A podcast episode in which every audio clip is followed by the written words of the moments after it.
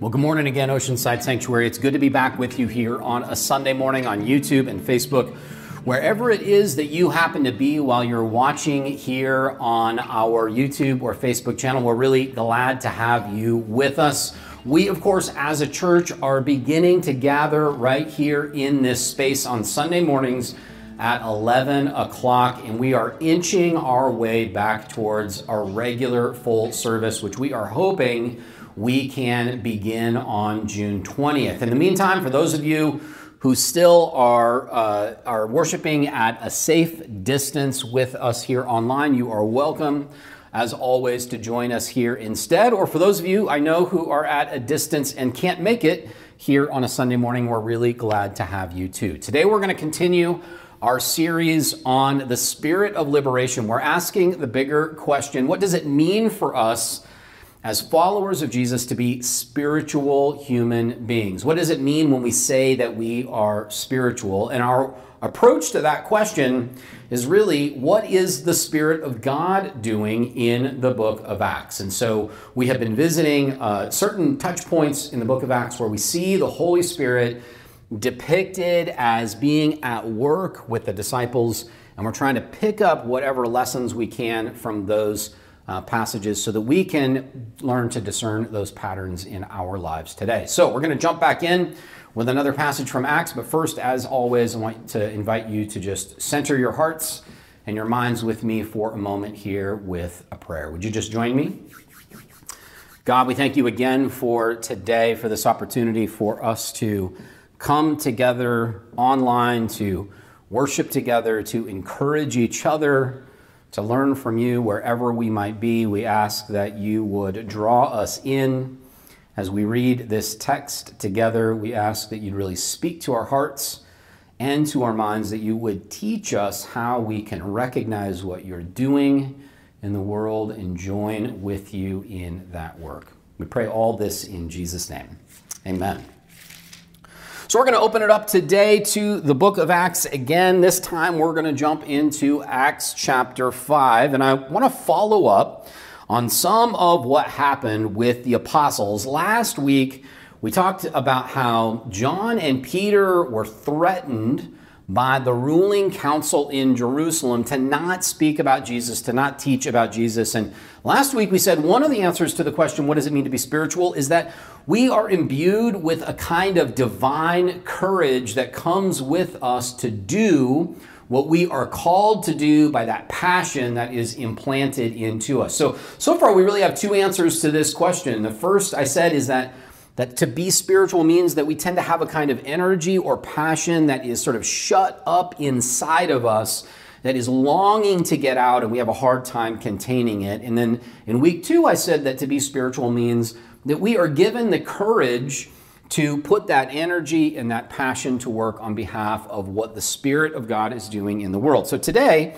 we're going to kind of pick up on the follow up to that story because the ruling council in Jerusalem followed up on their threats to the apostles for them to keep quiet. And so in chapter 5, one of the things we read about is how the some of the apostles were thrown into prison for teaching about Jesus and speaking about Jesus. Now, we're not going to read about that. We're going to skip ahead a little bit farther.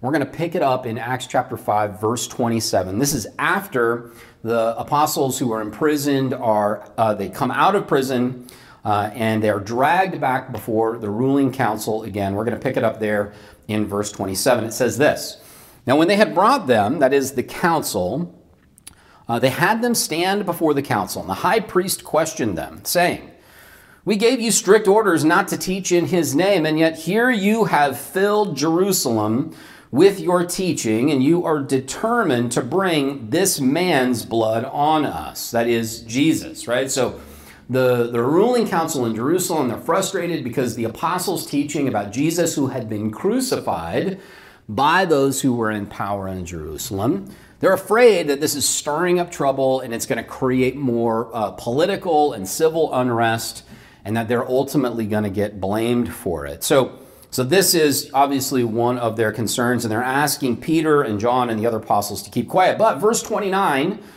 but Peter and the apostles said, we must obey God rather than any human authority. Now, I want to pause right there because that actually is a very familiar sentence. We, we read a similar sentence uttered by Peter in the previous chapter, the last time that they were dragged before the council. And here Peter reiterates it a bit more forcefully, I think, a bit more clearly. He says, We ought not to obey you when you are asking us to disobey God. In other words, we have a loyalty to a higher authority than you, that is, those who are in power in our city. Now, what I find interesting about this is that very often in religious settings and church settings, what we sort of boil the gospel down to, or what we boil Christianity down to, or what we end up boiling Jesus down to, is that we ought to obey. That we ought to obey our parents, that we ought to obey the law, that we ought to follow the rules, that that we ought to obey our nation's laws and, and so on and so forth. We ought to obey the, the pastor or the preacher when he, who's usually a he in most church settings, tells us what we should or shouldn't do. In other words, religion often gets boiled down to a kind of uh, way of learning to be obedient, but that obedience is often a kind of subservience to some other human being, usually somebody who's in some sort of position of authority. And I find that ironic because what Peter reminds us of here is that Christianity and indeed Judaism as well are really rooted in notions of disobedience, not necessarily obedience. I have a rabbi here, a friend here in San Diego, somebody that I often see when clergy in San Diego come together to speak out on behalf of injustices in, in our cities and in our county and, and try to bring a kind of collective moral voice to issues like racism or immigration, the kinds of social ills that we really struggle with in our community. And there's a particular rabbi that I often see at these gatherings. And uh, the last time we were at a gathering together where we were collaborating to, to make a statement in the wake of George Floyd's death, she said something that I just thought was amazing, and I'll always remember. She said, in front of this crowd of people, in front of actually cameras and, and, and, and with a microphone uh, placed in front of her, she said that one of the reasons why Moses is considered the greatest prophet in Judaism is because he disobeyed God. And of course, she's referring to that famous passage where Moses is up on Mount Sinai. And down at the bottom of Mount Sinai are all of the Hebrews, right? All of those who had been brought out of Egypt and they're wandering around in the desert. And Moses goes up to the top of Mount Sinai. He meets God face to face, has this powerful encounter with God. And God meets him. And this is, of course, where God is going to give Moses the, the law, the Ten Commandments, those guidelines that are going to allow them to live lives that are rich and full and flourishing and good. And instead, God sees the Hebrews down in the valley worshiping a golden calf. And God is furious and incensed that these people that, that God has sacrificed for, that God has worked for, that God has advocated for, that Moses has put his own life on the line for, that these people have turned their backs on God and on Moses. And God is furious and says to Moses, Forget these people. I'll kill them all, and you and I can go and start with a whole new people, a people who will be more obedient. Moses' response is amazing in that passage. Moses says no to God. Because Moses recognizes that that impulse, that offer, that temptation, if you will, to let go of this group of people that they have fought so hard for is not actually in God's character.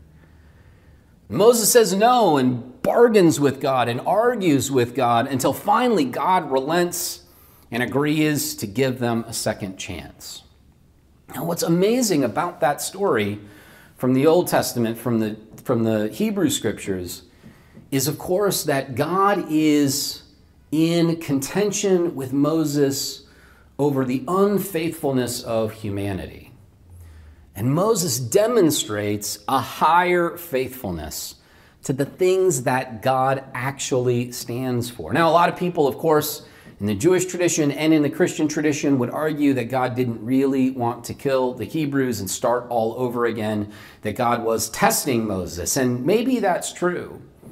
And if that is true, then Moses passed the test because Moses demonstrated that he was obedient to the things that God actually stood for, the things that God actually represented, which were, of course, liberation, redemption, flourishing for a people who had been suffering and oppressed.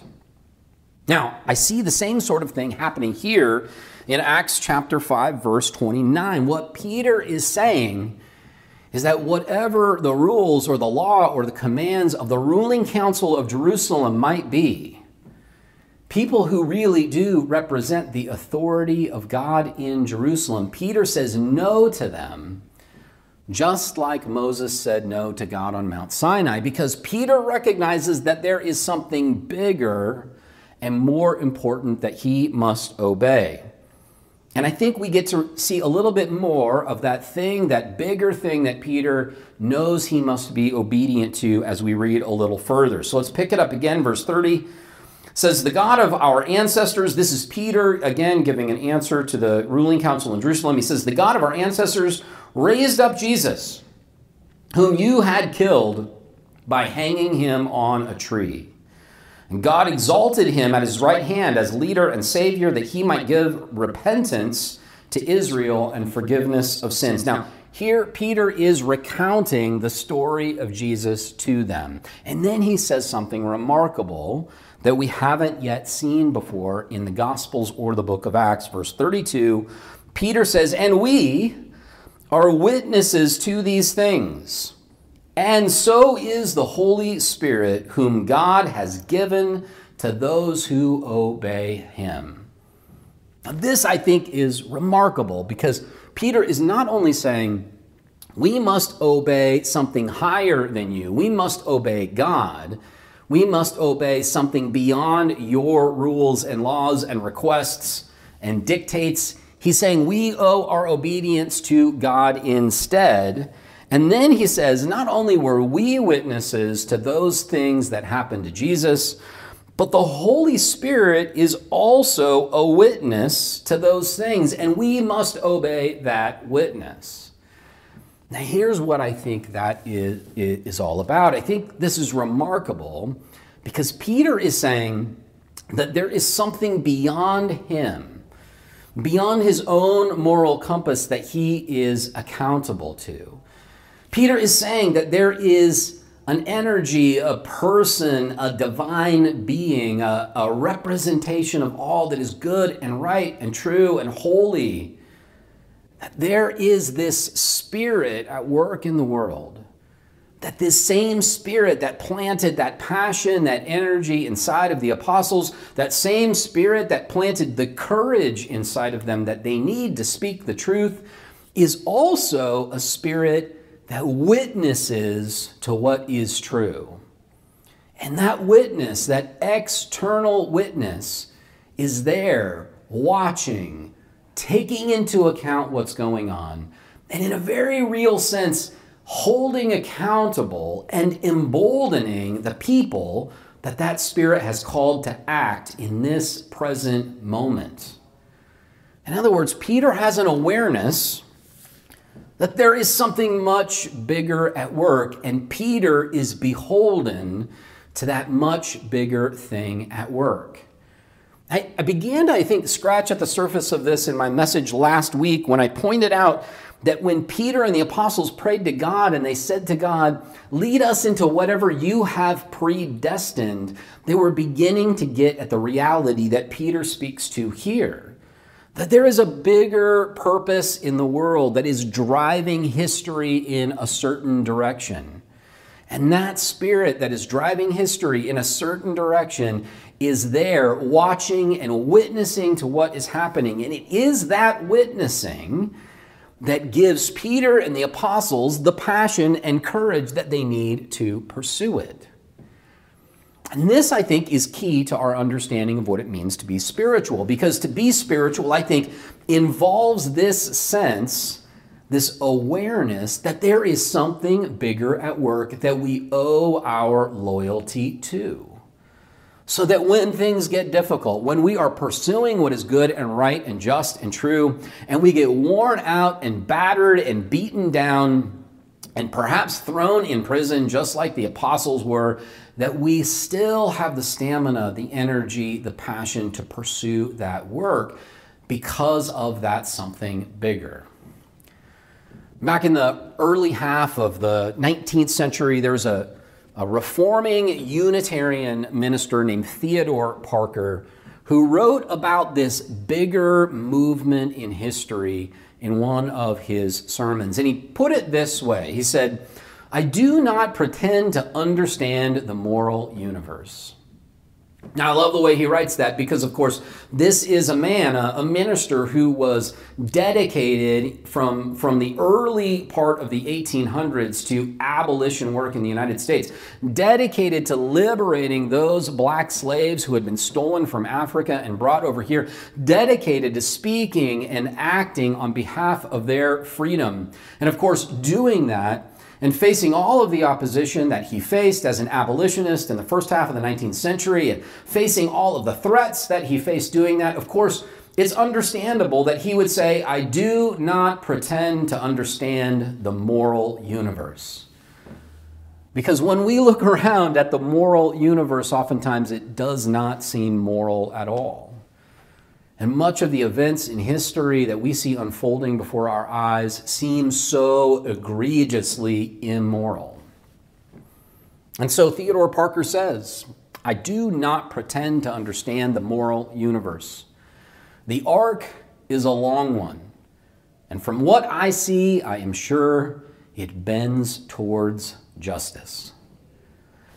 Now, that is Theodore Parker, in the midst of his frustration, in the midst of his confusion, in the midst of his pain, perhaps in the midst of feeling like he is failing to pursue that work of the Spirit of God that moves towards justice, he is still in the midst of that, recognizing that there is a witness at work in history and that that witness is moving in the direction of justice.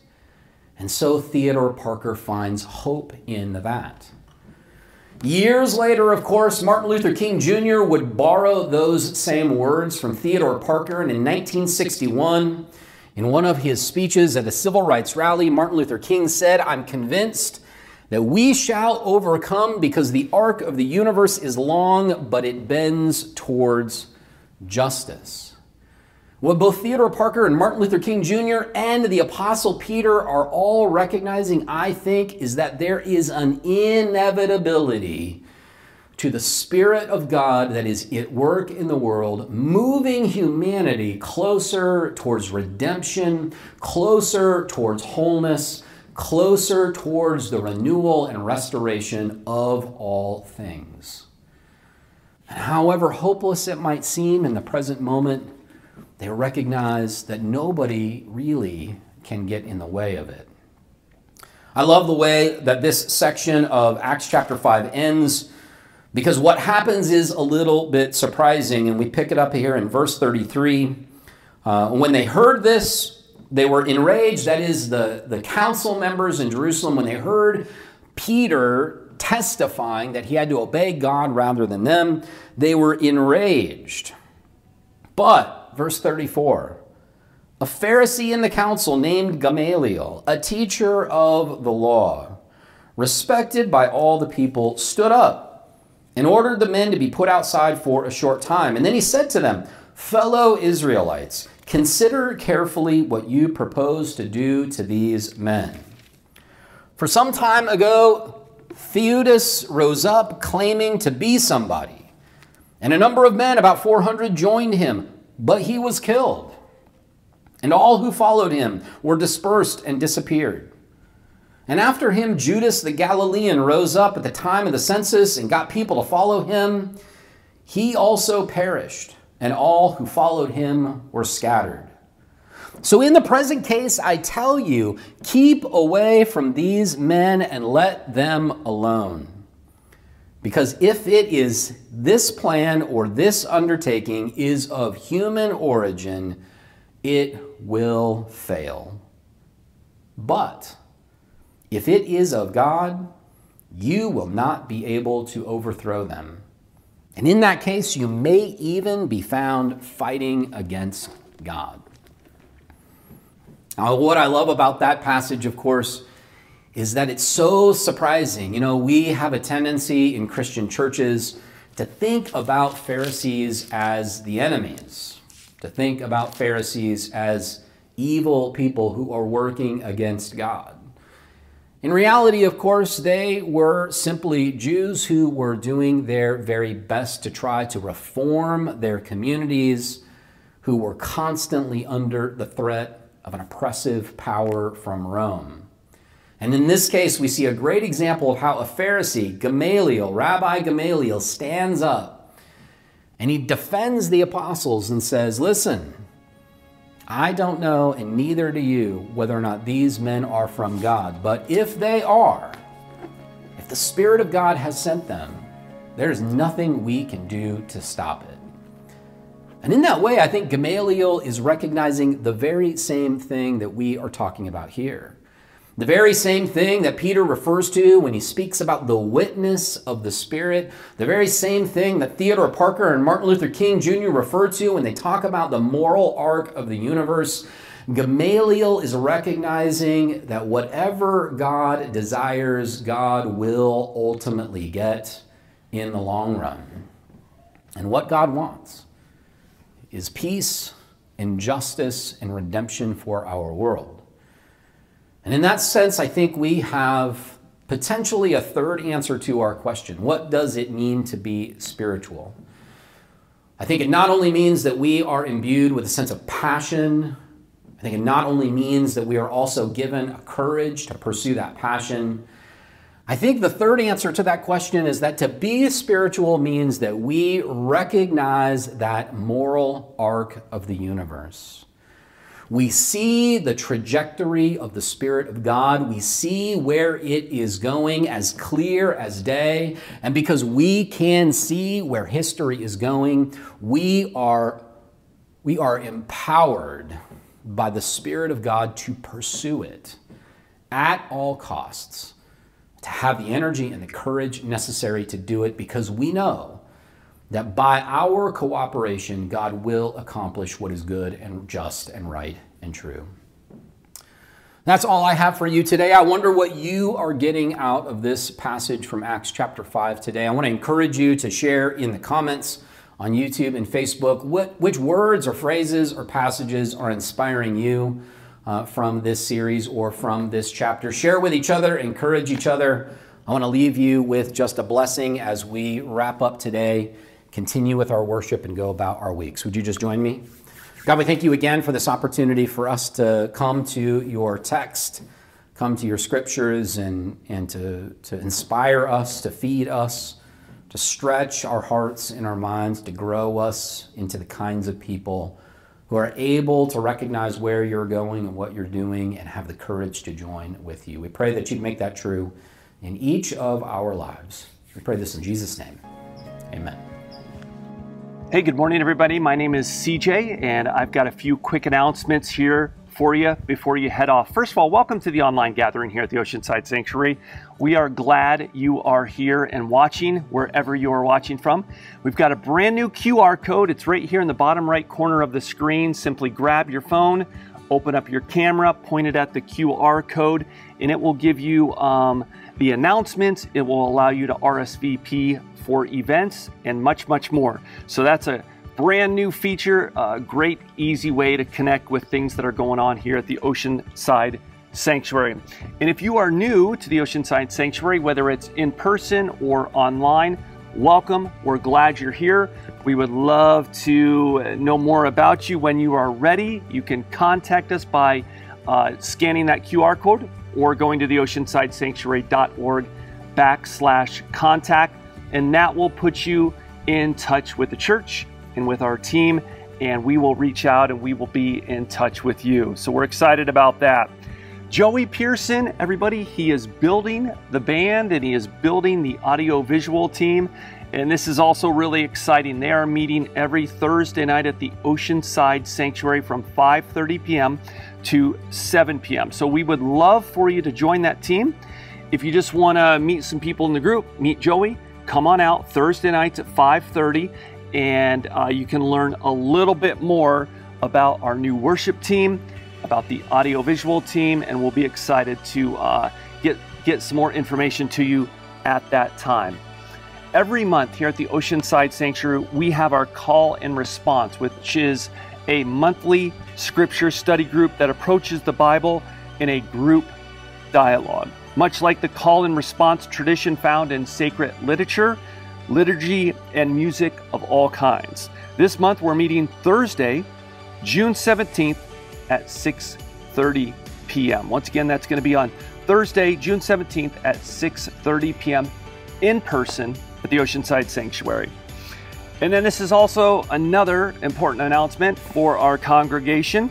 There will be a congregational meeting on June 27th, 12:15 p.m. right after the morning service. If you consider yourself a member of our faith community, we would love to invite you to join us for this annual congregational meeting once again immediately after the Sunday gathering on June 27th at 12:15. This is going to be a chance to discuss and vote on the proposed budget and board nominations for the fiscal year 2021 and 2022.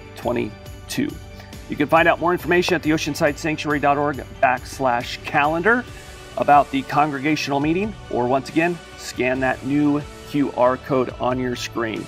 And then finally, we would love for you to partner and support uh, what's happening here at the Oceanside Sanctuary. We are a 501c3 nonprofit and we rely on gifts and donations from people just like you. If you'd like to support our mission, consider giving a gift today by simply going to the oceansidesanctuary.org backslash give. Hope you're doing well. Have a great week and we'll see you later.